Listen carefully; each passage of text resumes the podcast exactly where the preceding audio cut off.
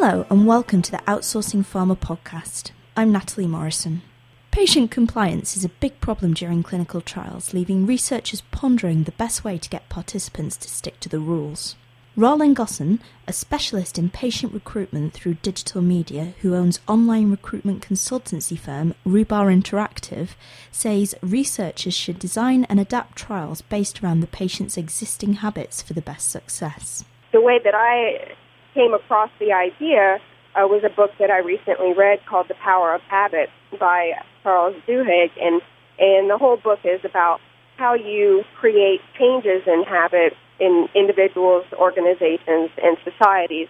You say that patients need to be re educated. Um, what does this mean? Well, often in, in, the context of clinical research, when a patient is not compliant for one reason or another, uh, we talk about re educating the patient. And um, sometimes, uh, uh, you know, some additional instruction may be enough uh, to help that patient be compliant. But in other cases, uh, they, they may need some additional help.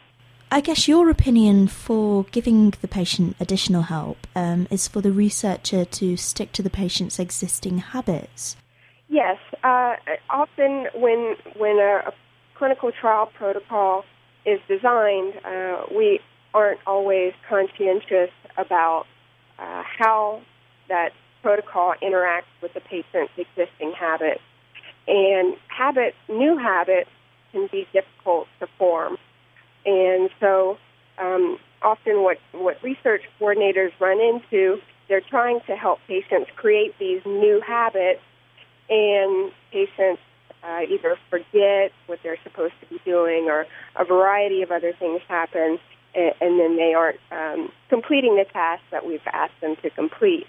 So the idea is to consider the patient's existing habits and try and use those existing habits to form new habits.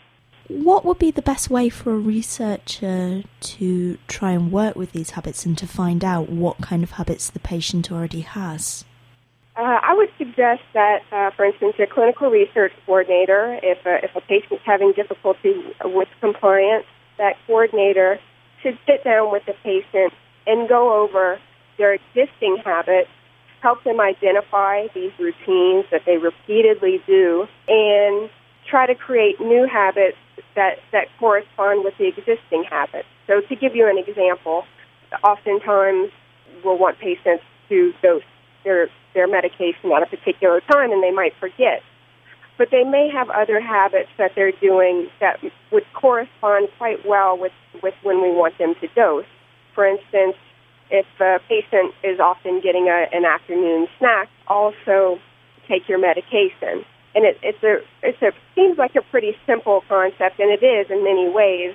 But because patients aren't always conscientious about, or conscious about their existing habits, they they might not have thought through some of this. So it's helpful to discuss it with them and help them identify habits that might help them create new clinical research habits wouldn't you say that this would just present a multitude of extra layers for clinical researchers? I mean, they've already got layers and layers of requirements they already have to meet um, for regulatory purposes, for standard clinical trials. Wouldn't additional studies or additional work into each individual patient's habits create an awful lot more work? And if so, is it worth it? Well, I think uh, I wouldn't necessarily do this with every patient because some patients do quite well uh, following instructions. Uh, it's more of a technique I would use if a patient is already having difficulty. And yes, it is some additional work, but when you think about a lot of the additional work that's created when a patient is not compliant, I think it's well worth taking a little bit of time to help patients identify their existing habits and, and see how you might be able to help them be more compliant. I'm Natalie Morrison for Outsourcing Pharma. Thank you.